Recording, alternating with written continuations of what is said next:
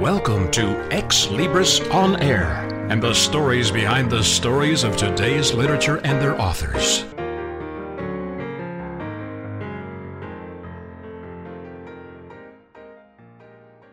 Greetings for Ex Libris On Air. This is J. Douglas Barker. The book has an interesting title and a fascinating author. The title of the book is Forward to the Future. Remember that movie Back to the Future? This one is Forward to the Future. And uh, the author who joins me from Canada is Hendrik Sven Weiler. Thank you, sir, for joining me today. Well, thank you for calling me. My pleasure. The back of your book certainly gives a, a fascinating overview of your personal history. Uh, it says that you are a former refugee. You were stateless for decades, and you had a very wealthy family at some point in your life, and it was lost during the war. You escaped by flimsy boats. You've had a public career following public and private sectors, covering a mix of scientific research, computer services, investment trade, marketing, diplomacy, and funding Aboriginal businesses. Sounds like you're a hyper individual. You've traveled over 70 countries, lived in 10 countries, multilingual.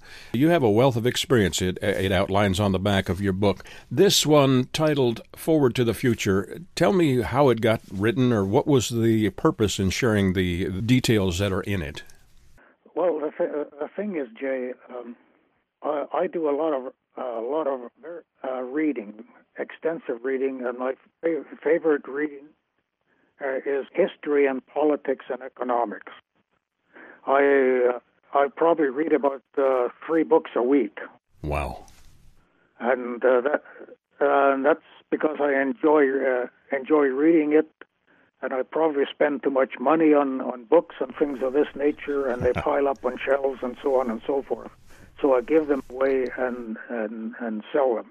Yes. What what happened, uh, Jay, is is that uh, in the last couple of years, especially, uh, I had come to the sort of viewpoint or conclusion that the sort of political, economic, uh, military system that we have here in uh, North America and also in, in the West uh, was uh, dysfunctional and not providing what it could in terms of maximum benefit to the maximum number of people. Right. I mean, all we need to do is, is look look at uh, Zuckerberg and various other uh, bil- billionaires who are, who have so much money they couldn't possibly spend it even if you spent uh, millions of dollars a day, and yet there are millions of other people going hungry, getting a poor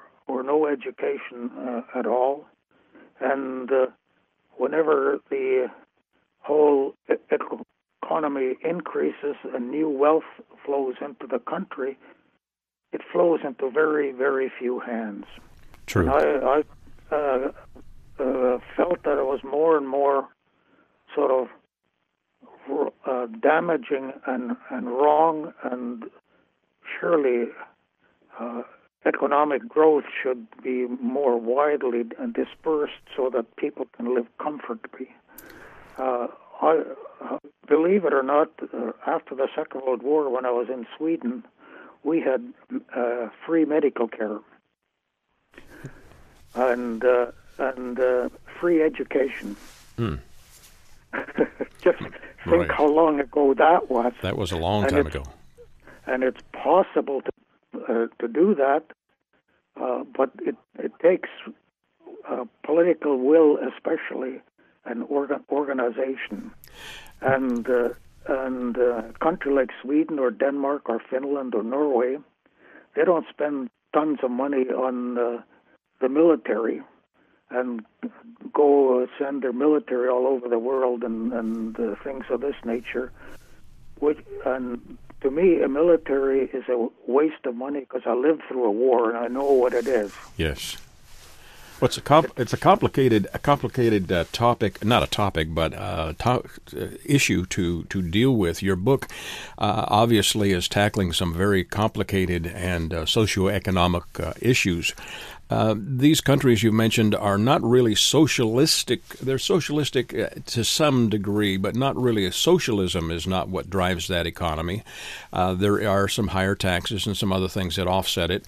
Uh, how how did you approach that aspect of uh, of uh, going forward in the future? Well, I, I looked at it from the from the point of view is is that one one of the things that that has happened is that when you really look at the the, the way politics is uh, sort of run in uh, uh, the sort of Anglo-Saxon countries. It's uh, mostly controlled by money. Mm-hmm. Uh, just think of what it's like in uh, uh, the U, uh, U.S. states like Texas and so on and so forth. If you don't have lots of money, uh, trying to get elected is, is uh, virtually impossible. Right. Now the thing is, of course, uh, the old saying, "He who pays the piper calls the tune." So, what, what do all of these lobbyists and um, um, uh, people who s- support the various politicians, they want something in return, and what they get in return or is a tax regime where they can sort of skate away paying very little. Mm-hmm. I mean, you you have uh, the uh, head of uh, one of the billionaire billionaires uh, is who uh, is uh, on, uh, owned Hathaway, Berkshire Hathaway, yes. pointed out that he paid less in taxes as a billionaire than his secretary did. Now that's really, when you think about it, quite amazing. Yes. And in my way of thinking, quite unfair.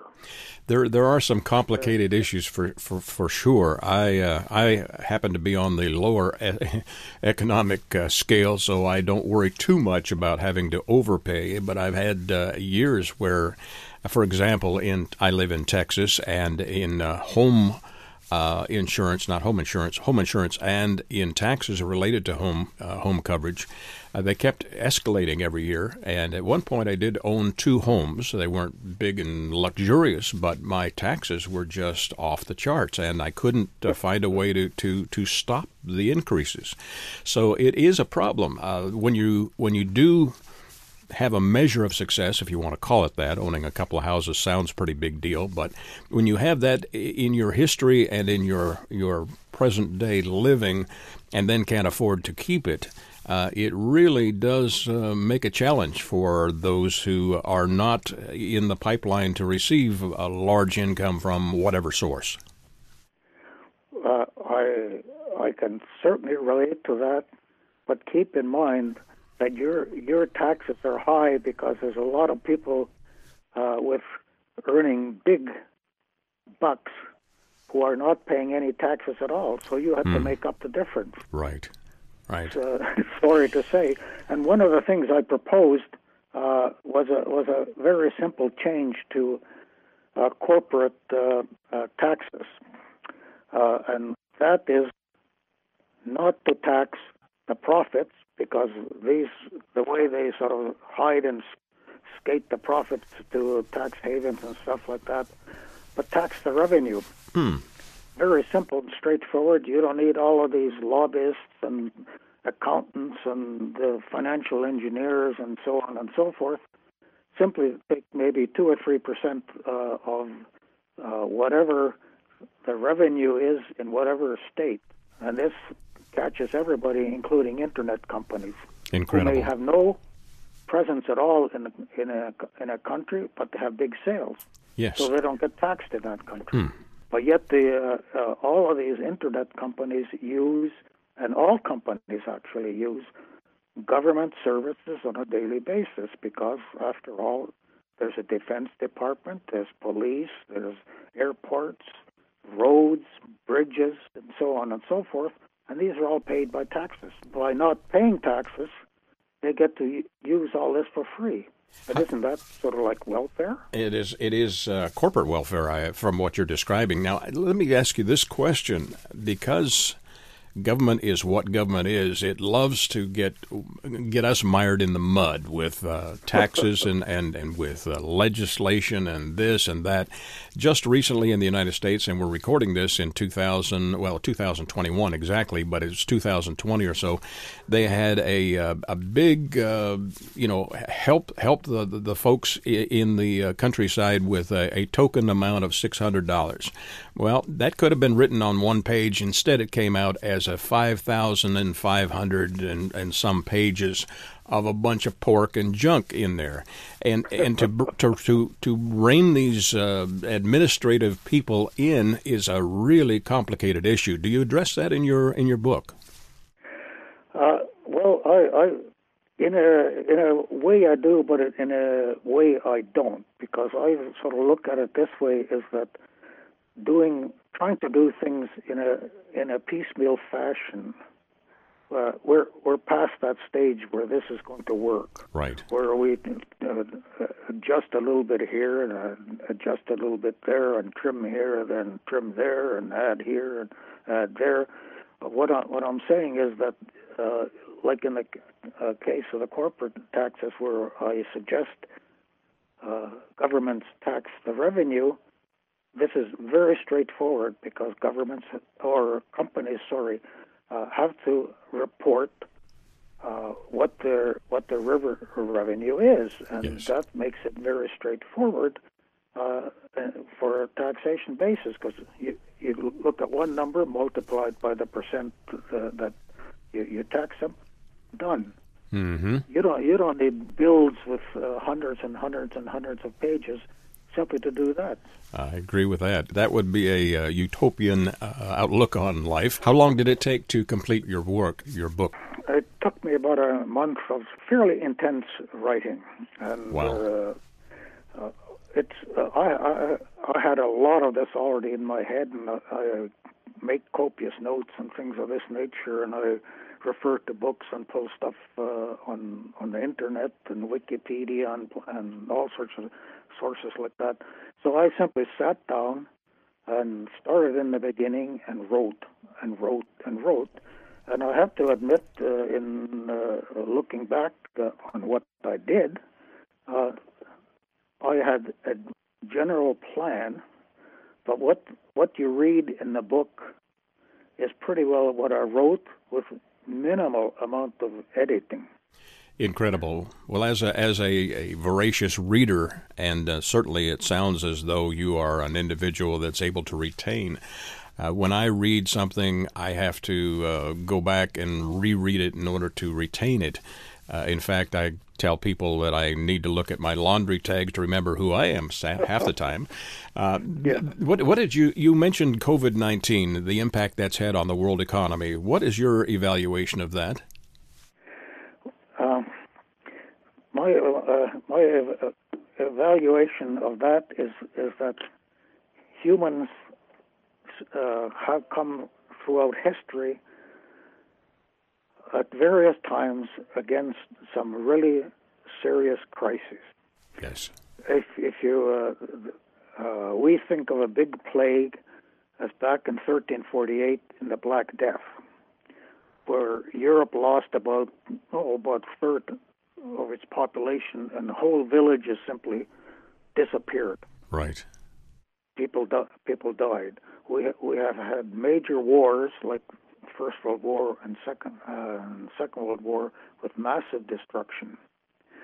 The the time uh, when you when you have these sorts of crises is a time when I feel we should sit back and, and think, all right, this is what has happened.